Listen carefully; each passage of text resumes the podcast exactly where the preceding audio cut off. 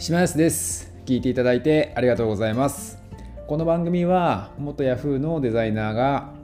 効率化や働き方について発信しています。年間130冊本を読んでいる私が本から学んだ内容を中心に紹介します。本日の結論は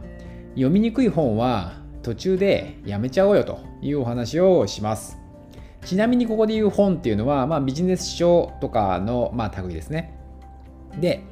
今日ですね、たまたま、あの僕自身もですね、デザイン系の本を読んでいて、まあ、これ、要所だったんですけど、まあ、とても読みにくかったんですね。で、まあ、頭のいい人が書いている文章なんだと思うんですけど、もうとても分かりづらくてですね、で、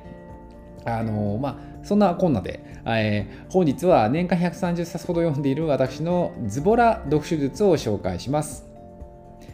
それでは早速参りましょう。皆さんですね、本読んでますかね？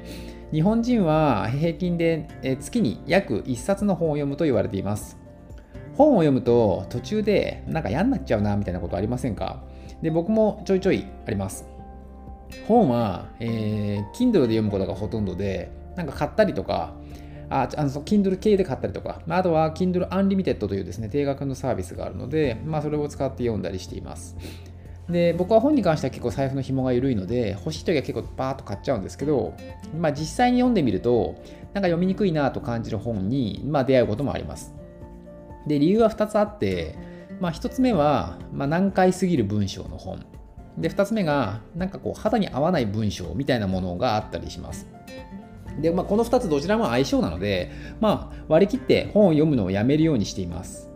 で、まあ、もしくは、まあ、例えば強烈に知りたいところだけ読んで、まあ、やめちゃうって感じですね。